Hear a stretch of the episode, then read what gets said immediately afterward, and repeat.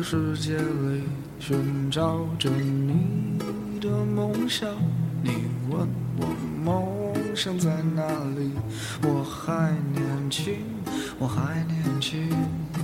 在这里，我们一起走过，我们一起笑过，一起创造多彩多姿的第三人生。时光不老，我们不散。这里是老女孩的 Fun Club，陪您度过一段星光灿烂的时光。Hello，大家好，这里是老女孩的 Fun Club，我是老女孩 Nancy，我是老女孩 Marjorie。我是老女孩 Lynn，我是老女孩 Dolly，我是 Joanne。欢迎大家收听老女孩 Fun Club。我们今天又请到了彭教练，之前上过我们节目，谈过对中高年级的族群呢，什么样才是一个正确的运动方式。今天彭教练再一次来到本节目，然后跟我们分享一下，我们今天要来谈谈什么叫做肌少症。彭教练，欢迎你。Hello，大家好，我是彭教练，也可以叫威力教练。肌少症其实，嗯，顾名思义就是说我们的肌肉量啊、力量或是质量，甚至一些体能的表现，随着年纪增加，会慢慢的流失，肌肉慢慢的流失，这是基本上没有办法避免的。所以，我们也可以称作它是这个呃老年的杀手啊。嗯，因为肌肉流失就会衍生多衍生出很多问题。哦，这个好像对我都从来不是问题，因为我都是胖胖的，是不是胖胖的就不算是肌肉少呢？哦，这个不一定哦。上一集有提到去量身体组成这个东西嘛？嗯，有些人他他虽然胖，可是他的肌肉量是多的，那其实是 OK 的。有些人可能是他的嗯肌肉量可能虽然胖，可是肌肉量是偏低的，像这种我们会称作泡芙人。对，所以我我们其实要要去知道说，诶，除了呃，我们身体的体型之外啊，哦，还要去看说我们到底身体的肌肉量是够不够那样子。哦，所以我胖可能都是脂肪了。哦，这个可能要先测一下了，要先测一下。我看你应该是肌肉量很够的。对呀、啊，兜里对啊，好不好？你这你如果是这样的话，我们都是我我就是泡芙了我。我奶油蛋糕。教练，那我们怎么？我们如果要今天要测一下我们自己的肌少，我们可不可以用那种比那个呃手臂力的这样子的方式，能不能测得出来啊？哦，那个。可能没办法，因为大家的力量不太一样嘛，有些力量大，那个没有办法测。对，有些人力量小。对，但是有一个比较专业的测法，是用握力去去去去做测试。这个基本上，呃，在如果去看诊的话，专科的门诊他们是会有的。哦，我们手手部的握力，握球吗？对，嗯，他可能去会有那个，他那个东西会有个磅数，就是握力器那样子。然后我们我们看自己能握几公斤那样子啊，这是其中一个方式。十八公斤哦。对对对对对，那不是很多？哎，其实我们人的握力是很强的，对，那握力会跟就是跟上手背这边的力量会比较有关系那样子。那我们现在常常有时候去口渴了，去 Seven Eleven 买瓶水。那我们常常会旋转那个上面的那个东西，旋转不开，这样是不是肌少啊？不是吧？呃，其实也不见得是，因为有时候可能常常他把它做密太太紧，对对对 对对。哇，有时候这样子，哇，你渴死了，然后在那边扭扭半天，这样扭不开，最后就给我啦。哎，对，我们就都交给兜里，然后兜里就啪一下就开了，我们都知道，我们都觉得我们自己就是肌少。对，其实那不完全是因为，因为像拧盖这个，它有时候是。跟我们手腕的技巧有关系，嗯，对，有时候我们拼命用力是打不开，其实一个技巧一一旋转就开了。哦，对对对对。那肌少症就是说拧毛巾拧不干啊，那要不然就是教练，你上次说过个马路，嗯，平常你是一个红绿灯你就可以走完的，结果你现在大概要分段走，对不对？你的步伐迈不开，对，腿无力。对不对？嗯、这个也算是肌少症的一个征兆。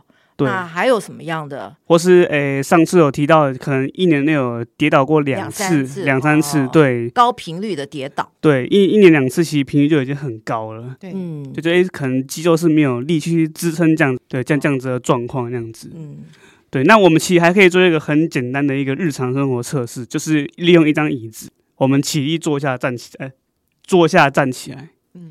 体力对，坐下站起来，这样算一次嘛，对不对？那我们看五做五次之后的秒数是多少？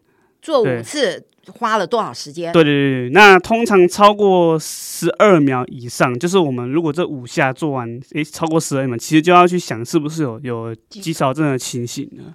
诶，或许对一般人很简单，对，那随着年纪增长，会忽然有一天，其实我们这件事情已经变得比较困难了。哎，请问教练，这个是不是跟老年人的部分吃的太清淡，那个什么蛋白质的摄取太少，也会有点关系啊？基本上肌肉流失除了运动之外，再来讲，其实我们肌肉本身是需要蛋白质去做去做补充的嘛。对，所以确实，呃，我们饮食上也是一个很重要的一环。对，所以像我们呃面对个案的话，除了运动方面，我们会希望就是大家呃在饮食上最基本的营养素一定要吃够，蛋白质其实就是大家可能听到肉类啊、蛋类。好，那如果素食者可以吃一些豆类的东西，那去去补充补足我们日常生活中身体应该需需要摄取的蛋白质。其实肌少症呢，不是我们年长者的专有名词，嗯、真正肌肉的流失是从呃教练上次有讲过，三十岁以后，对，大概三十岁就慢慢会流失，就就慢慢在流失。只是说呃，在年轻的时候，中壮年年流失的量是少。到我们这个族群的话，它流失的比例是非常快速的。一般年纪大的人又很爱吃清淡，清淡这两个字真的是反而要吃油，反而要吃对足够的蛋白，有点误解，有点误解，有有误解。对，因为像我们身体其实需要盐分去做一些生生理上的运作。对，有时候为了去吃清淡，吃太水煮的东西，有一些盐分啊、钾、钠离子是。没有摄取到的，对，不平衡的，对，甚至刚刚秋萍姐有提到，就是呃，油油是油是好的东西，那当然我们要摄取是可能植物油这一类比较好的油脂，油脂也是可以去让身体做一些代谢的作用，对对，不能说吃太干净，水煮的什么东西都不吃啊。对，我从我自己照顾我父母亲的经验来看呢，就是说当他们吃的量很少的时候呢。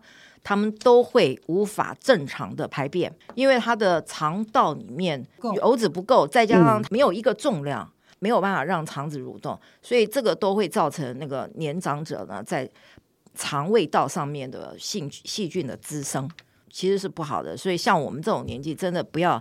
我们今天就是要寻求各各个美食来吃，我们千万不要吃清淡，也不能吃太 over 啊，不会 over 呢，加上 足够的运动，对呀，啊，美食一定要加足够的运动，运动其实为了吃啊，对呀，因为呢，我们如果说你看，像我们好像。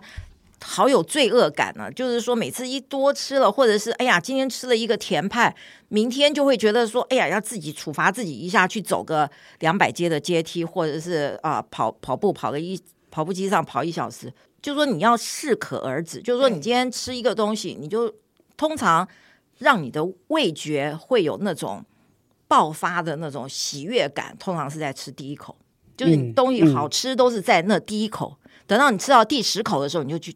就不好吃了。对，第一口就给你觉得哇，好幸福。对对，所有的幸福感、喜悦感都在那第一口。对对，所以说其实你吃个五口就够了，你知道？你看人家法国女人，对，法国女人说她们什么都吃，她们不再减肥。那为什么她们每个人都可以这么的苗条，身材这么好？因为她们什么东西都吃，但是浅尝即止。嗯嗯，非常自我控制。是，所以对。然后呢，所以然后我们呢，真的，我们像我们每次呢去吃个大餐完回去的隔天，我们就刻意的把自己节食一下。我真的觉得，嗯，没有必要。我们还是要快乐的享受美食，呃，继续享受美食，永远享受，哎，永远享受美食，余生都享受美食。对，其实大家应该都有经验，就是吃完大餐的隔天会多一两公斤吗？那其实那个只是在在我们专业看，那只是水肿而已。对对，基本其实对身体其实不可能在一两天之内哦多一多一两公斤的脂肪进去。其实脂脂肪讲真的要要生长也没那么快啊。对对，那水肿其实呃，如果隔天我们有去稍微运动一下，或是本来每天都有在运动的话，对呀，它其实就会消掉了。是，对对，因为你肌肉量够，代谢能力高，嗯，它其实。不会造成身体的你在睡觉的时候，它也都是在代谢。代谢的，对，对，就是那基础代谢率。对对，你要把基础代谢率提高。提教练，那所以说你刚才说那个椅子这样坐着站起来，做五次12要十二秒内。要十二对，秒，十二秒内。但呃，所谓速度，嗯、呃，有人会为了因为测试嘛，然后去很快速做完，记得就每一下正常做下去再站起来。嗯，对，不要为了拼速度，哎，自己没有肌少症那样子。嗯，对。那呃，说到椅子训练呢，其实对椅子起立做下这个动作啊，其实就是我们深蹲的动作的降阶版本。对对对，所以其实对于一些已经没办法去做深蹲这种训练的人，我们会很推荐去做椅子起立做一下这个训练。嗯，年长者可以去扶餐桌，然后坐在餐椅下再站起来，是蛮推荐，这样可以去锻炼腿部的肌肉。那在呃肌少症刚刚讲的就是我们可以用椅子测试嘛，然后还有就是身体的组成量测。那这边跟大家就是补充一点，就是我们量出来的那张表上面，身体组成表啊，会有分肌肉量跟骨骼肌量，这两个是有差异的。大部分的肌肉量那个重量会比较重一点点，因为它包含就是我们身体的骨骼，好或者是肌腱韧带的重量。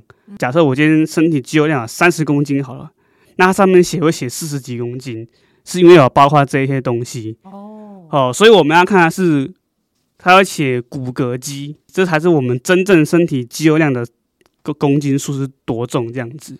基本上那张表格上面就会写写一个数字在啊。对，这个我们就这边先不提，因为其实不好记那样子。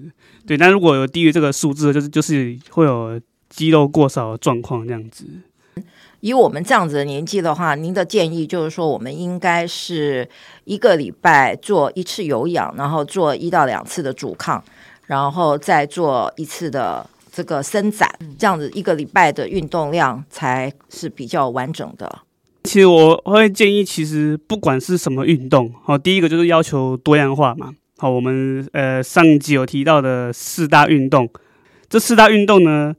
最好是有两一周有 run 到两到三种，好多样化。然后呢，等于是一周会有大概三到五天的运动天数。嗯，对，每一次可能大家呃动个半小时以上，好，不要只有十分钟热身完就下课，至少要半小时以上那样子。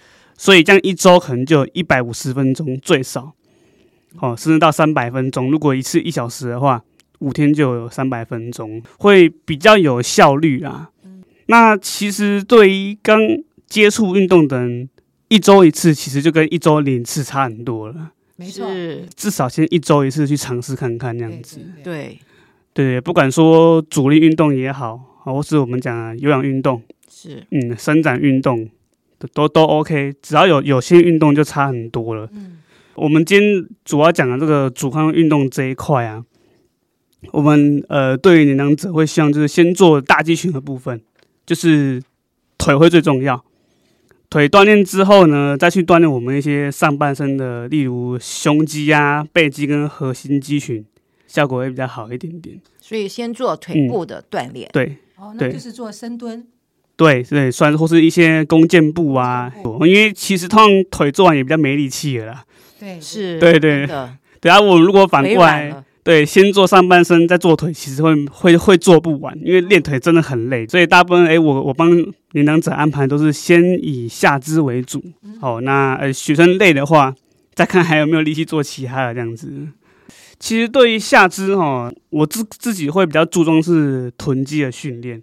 哦，因为哎，大家试想一下，我们人最重要的就是中间核心这一块嘛。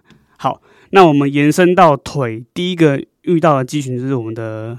臀肌，对，臀肌等于在上面。好，臀肌有力量之后，延伸出来的腿部再让它有力量，会比较有支撑性。嗯，大家可能常知道说，要增加股四头的密度啊，然后强化下半身。那其实这个观念大概对一半而已。好，我们股四头连接下去就是膝盖的位置，所以当肩这个个案如果只增加股四头力量的话，好，当我的股四头无力的时候。就用到膝盖的力量，那所以膝盖就痛啦。对对，就压力就比较大一点点。那我们反过来说，哦，我们臀部先有力量的话，好，当臀部无力之后呢，用股四头，还有股四头存在，嗯，之后才会去我们的膝关节。所以其实其实身体我们可以一层一层去拆开来，哎，哪哪边是比较重要先练的。嗯，那其实大家可以记得一个观，就是靠近身体核心的中间的肌群很重要。嗯，所以反过来我们再往上延伸，就是哎，背肌会很重要嗯哦，因为背肌跟脊椎两侧的力量是有关系的。对，那锻炼起来的话，身体也可以挺比较直一点点。对，我们现在其实，在我们这种年纪，都无形之中，我们就不知不觉的有驼背现象。对，那这个驼背呢，其实有时候不是不是习惯，是一种你、嗯、你的脊背没有力，所以你没有办法挺直走路，嗯、你会很自然的，就是把它放松，放松下去，放松再走路，所以就变成说你的。整个人体看来呢，你就是有点上半身就弧度了嘛，嗯，有点驼背了，对，就驼背了。那这个驼背呢，就第一个你就很明显的带来老态，对对，嗯嗯是。那天我有特别问一下教练，就是说我们怎么让我们自己脊背啊、呃，能够自己觉得我们是挺胸。很多人是以为说把双肩往往后夹夹就是叫做挺胸，嗯、那是错的。教练说要收下。对，其实大家现在可以试一下，我们挺胸其实只要做一件很简单的事情，哦，就是把下巴往后咬紧，其实胸就会提起来了。嗯、对，胸就会提起来，还要腰骨挺直。对对对对，那哎，这个时候会有一个很有趣的现象啊，大家在往后收下巴的时候，会觉得颈部的后面有点怪怪的感觉，真的是因为大家长期肩颈比较紧绷一点点。所以会导致我们往后收的时候，那个后面的肩颈被拉开的那种感觉。嗯，等下其实一般挺胸不用真的把下巴收那么紧，就是往后咬到底之后，放松三分之一回来。嗯，对对对对对，这个就是我们挺胸的站姿，不用刻意去夹背，因为夹背反而会造成后面的肌肉太过僵硬那样子。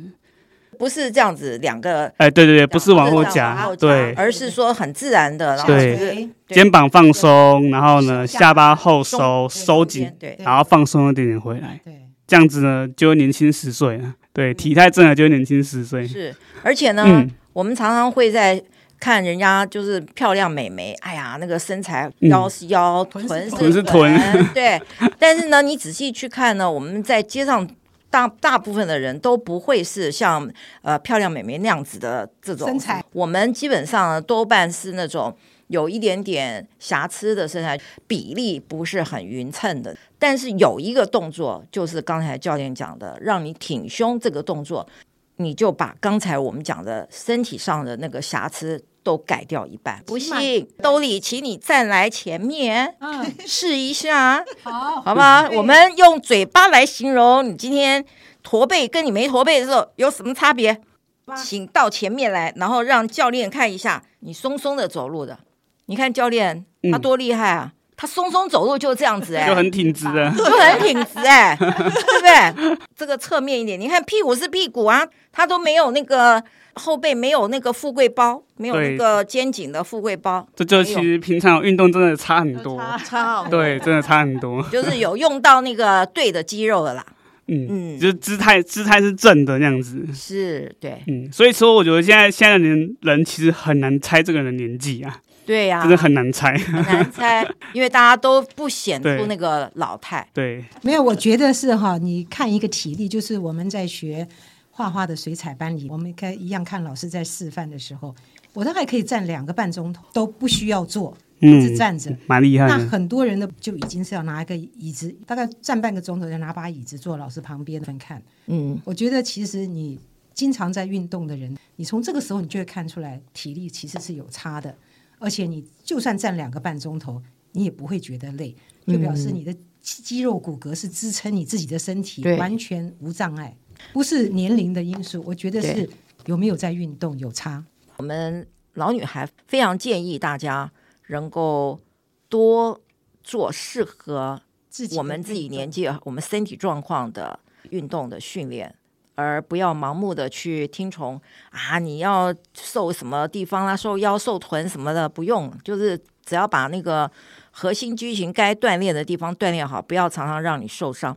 因为我们这个年纪。一旦受伤，很难恢复。没错，没错，对，要花很多时间，啊，花很多的时间恢复。所以，其实我们年长者啊，对于运动这个观念，真的就是先求健康这件事情就好了。我们哎、不用像年轻人去追求我的体脂肪要多低哈，是然后我我我的呃啊线线条要怎么样之类的。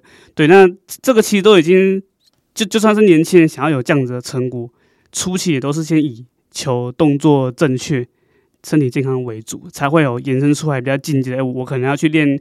健美式训练的，或者练举重之类的这样子的专项，嗯，对。那我们我们其实站在最基本的就是体适能的角度，哎，那呃把身体练得有功能性一点点，哦，可以应付日常生活中的状况，就就很够用了。是没错，对。所以其实蛮多人会认为，就是运动要花钱这件事情，会很会很在意啊。那其实诶，反过来讲，如果以后这些钱要拿去给，可能拿去看医生之类的。对不对？倒不如先拿来投资自己这样子。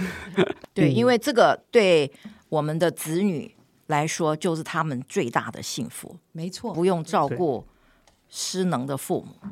对，因为像呃台湾的状况，呃长期卧床的情况好像蛮蛮长的嘛，七八年，就平均下来的七八年的样子。嗯，对，那其实其实不管是对于呃照顾者还是病患本人，是一件很痛苦的事情啊。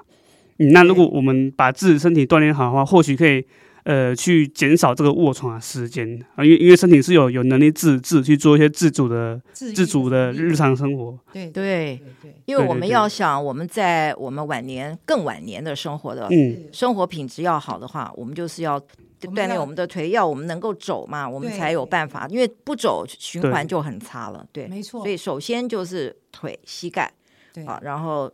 上半身的核心肌群等等，嗯，呃，我们呃上一集有提到，就是我有看过这种年长者走路膝盖是比较弯曲的状况嘛。我、嗯、那上一集有讲说，可能其中一个原因是因为后侧太太紧绷。这个其实还有一个可能，呃，像如果有生病的年长者，哦，因为生病可能是卧床，好，重新站起来之后，哎，他膝盖膝盖可能微弯角度更大。嗯。那还有一个很大原因，有可能是因为他的膝盖的后面，我们叫膝窝，已经有一点萎缩的状况了。对，所以会造成他整个膝盖是弯曲的。这样这样子的情况，呃，发生之后，这个个案的走路，他他就会变成都是脚都是拖着走了，是没有力。这个我有经验，因为我曾经，嗯，我曾经膝盖这边扭伤的时候，那个复健的过程之中，膝盖的后面的膝窝上就是。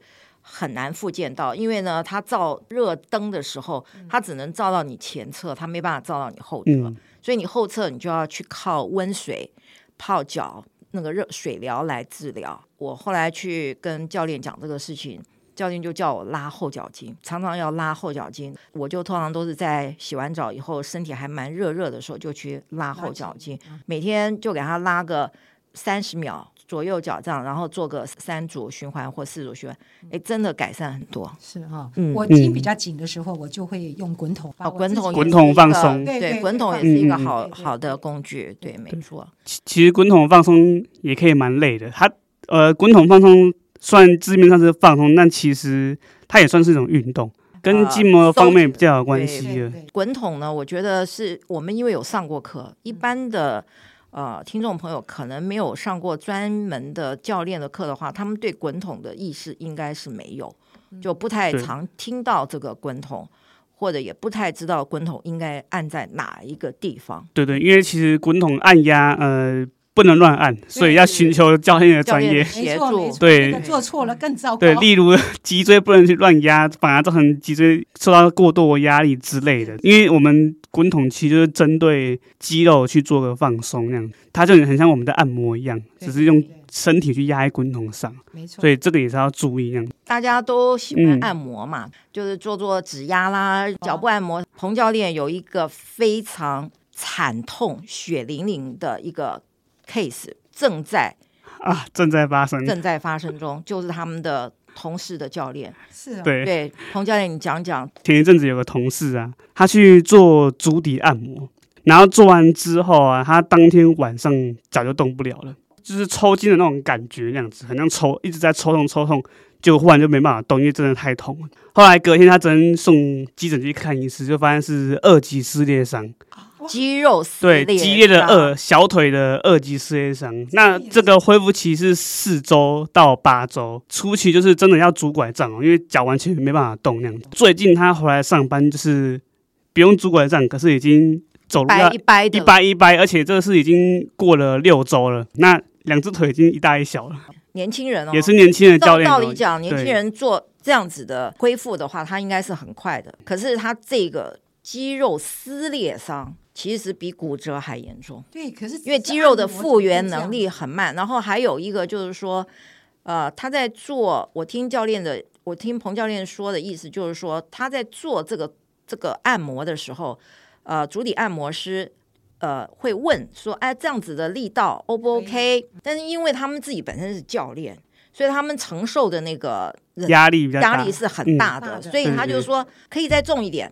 呃，足底按摩师呢，他可能就用了比较大的力道，嗯嗯，是比较大的力道，然后再加上这些教练他们的身体呢，脂皮下脂肪都是少，比较少，他们很肌肉多半都是肌肉嘛。对，在这种情况之下，一旦撕裂伤。很严重，嗯，然后呢，复原慢不讲，他们六个礼拜或八个八个礼拜没办法做任何的运动，运动在这种情况之下，双腿的萎缩是无法让你想象的，真的，对，而且会因为本身有锻炼的情况下会，会会会差更多，更加严重，对对。那其实这个事后会不会恢复到正常，其实很难讲了，对对对。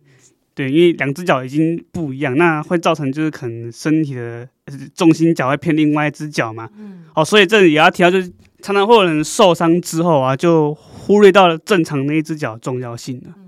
好，假设我们今天呃右脚受伤好了，长期会一直依赖左脚，是到一定的时间点，左脚就会开始出问题，是更严更严重。对对，本来是两只脚都正常运作，那变。单脚会耗损的更多那样，对，所以所以，我我们在呃，如果有这样的情形，不，甚至是肩膀也是一样，嗯，左手有问题，右边就会做更多的事情。那久了之后，其实当有这个情况，除了呃等待另外一边的恢复之外，好，可以用的这一侧啊，要去做一个放松跟保养，比较不会有后续的问题那样。所以去按摩呢，类似推拿这种的呢，都要非常的小心，小心，是因为。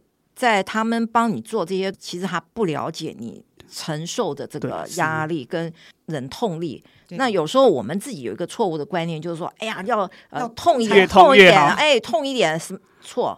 我本来还不晓得还有肌肉撕裂伤这个名词，一直等到这位教练，我亲眼见到，他本来是。活蹦乱跳在那边，对，在那边指指导大家，就有有一对一的学生上课啊什么的。突然有一天，我就看他坐那边，然后脚都肿，哎，整个小腿肿好大啊，真的，嗯，对啊。那那其实，哎，后来像我们这个同事有一个医生给一个解释，为什么会这样？他说，我们一般按摩本来就是去破坏肌肉组织嘛，本来就是可能把一些粘连的肌的拉开，对，去推开。这个按摩师可能就是因为。过度去按压这件事情，所以把肌肉原本的弹性的，我们肌肉本来是有弹性破坏掉了，所以它变成肌肉是没有任何弹性哦。然后按完之后，我们又起起来走动，然后身体负重压下去，就出出现这个状况。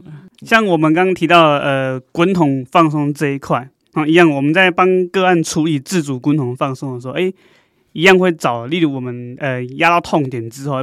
不要压到最痛的那一点。对对，可能呃，其实像滚筒放松，大概五分痛点以内差不多，最多不要超过七分痛，因为可能会会压过度。这个当然，这种问题当然跟肌少症是没关系的啦。嗯、对啊，就是肌少症，当然鼓励大家多运动，但是运动相对应的问题就是讲可能运动过度。对，好，或是我们讲刚刚如果去因为运动完肌肉紧绷，想要去按摩。那会有什么样的状况？都都确实是有可能发生的。对啊，有一种叫做运动按摩，哎，运动按摩就比较偏向嗯，算科学化的按摩。它它不是那种外面按摩的 SOP 下去按的，是针对哎今天这个个案的状态的的克制化去做按压的。嗯嗯，对，所以其实有运动的也也蛮适合推荐去找这种运动按摩的。对，专专业的，专业的嗯嗯，比比较再专精一点点的。纵观这个教练。呃，跟我们讲了这个事情呢，就是说，对我们中高年呃族群呢，要做合适的运动的话，我们还是比较建议缓和，然后全方位比较适合自己的运动，而不要很暴走。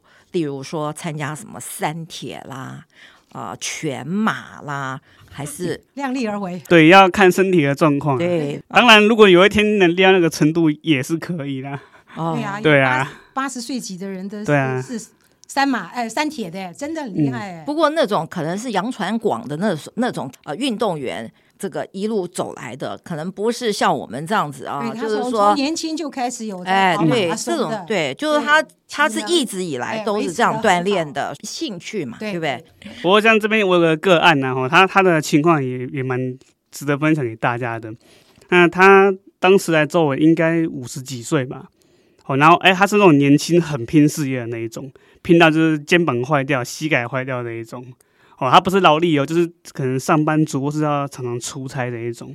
好，来的时候那个时候连四分之一蹲都蹲不下去，因为膝盖会很痛。哦，然后他都说，呃，听从不知道中医师的建议，一天要走一万多步，一万多步。天哪，他膝盖已经不好，对对对对对对，对，于是我就叫他说，你一天只能走一半，五千步，甚至五千步都不要不要，不要走完那么多。然后我们就慢慢做一些，嗯。矫正性训练啊，或是一些就是做一些很简单的训练。后来大概花了半年、一年之后，他的膝盖就比较没事情了。然后到两年之后，他去跑就可以去参参加那个半马马拉松的比赛。对，他后来后来是我去跑的。是哦，对对对对，对就蛮厉害的。复健成功了。对对对，但就是哎，锻炼成花了半年才让膝盖不痛这件事情是是要有意义的。我觉得膝盖痛呢，因为我自己膝盖不好，我自己的感觉就是膝盖痛，其实它是膝盖。的上下骨骼在一直在摩擦，对中间那那我们的润滑液已经变少，所以所以它会摩擦到你的骨骼。然后还有一个就是因为退化的关系，嗯、然后另外还有一个是体重也不能太体重也不能太重，哦、对，对，这个是最大的压力来源。退化其实对我们这种年纪来讲，多少都有，已经是一个不可逆的现象，但是不不了。避免不了。但是如果说你因为退化而你微微的一点痛，或微微的一一点觉得不适的话，你就放弃做的运动的话，嗯、其实是错误的，就蛮可惜的，蛮可惜。你其实应该要倒过来走，你就是痛，你还是要做，然后你怎么做到让它不痛？好像以前我们会做一些瑜伽的动作啊，把脚伸直的时候呢，其实以前我是没办法做的，因为那个膝盖没办法伸直。伸直的时候呢，伸直不到五分钟，你就开始会觉得哇，那里面。它是有声音，对，然后会不舒服。后来我发现，我们锻炼过以后呢，你其实在伸直的时候，你用的是大腿的股四头，而不是膝盖。对啊，其实只要肌肌肉真的有力量之后，很多动作，哎，自然而然肌肉会去完成这样子的动作，而且反而是减缓膝盖的老化。对，因为肌肉有力了，它可以帮你支撑一部分的力量。讲到这个，就是。我有一一一个客户是一家人，他们一家人本来都是在同一间复健诊所复健啊，他们的问题都很像，有个有个可能下背痛，另外可能膝盖痛啊，都是有有这样子可能关节退化的情况，好，也都是年长者这样子。然后有一位就先出来找我运动，运动后他的膝盖的问题就消失了，哦，他复健可能复健两三年跑不掉哦，你都是做电疗或是热敷那一类的短坡嘛。轻微的运动，阻力训练，大概五堂课不到，他的症状就不见了。真的？对对对，只只剩他可能或许冬天变天的时候会有时候旧伤会疼痛之外，他的膝盖已经很健康了。然后他们家一个一个在通通找我来上课这样子，然后全部就离开那间复健诊所。哦，对，所以运动还是根本的治疗。讲到这个，其实像我们日常生活中很很常做一件事情，就是蹲下去拿东西。呃，这个其实我们在训练当中会很注重，我们练深蹲或是练硬举，其实就是为了有时候可以应付这样这样的状况。大部分的人为了省力气啊，都是弯腰拿重量，哇。那个，即使今天有锻炼的人，也有可能会受伤。像我们这种，就是哎，希望在主力运动中练习怎么正确的蹲下去，其实主要是直的之后呢，核心发力，再把东西拿起来，嗯，就可以减少这个受伤的情况。我拿东西我都用相扑蹲，嗯，有学到，真的有学到。对，对，这个对我们真的很有用，很有用，很有用，因为腰一闪到哈是。必须卧床，对，至少三五天要的啦，根本就爬爬起来都是个很痛苦的事，没错，连爬都爬不起，连爬都爬不起。对啊，可能是哦，连起床都不能做。对，所以说真的是千万不要受伤，好吧？我们曾经健身房有遇过年轻人啊，平常练都没问题哦，啊那天可能天气冷，拿起来他还刚来健身房不到五分钟就回家了，闪到。就像老人一样一拐一拐的走出去，所以其实我们到健身房去呢，开始运动的时候一定要做一点软身。对对对，软身很重要，软身很重要，是没错。好，今天非常谢谢彭教练给我们带来这么多宝贵的经验。是正确运动，我们都要活到九十，我们再来 开舞会 party，没问题。啊，谢谢大家收听老女孩 Fun Club。谢谢彭教练，谢谢，拜拜，谢谢大家，谢谢，拜拜。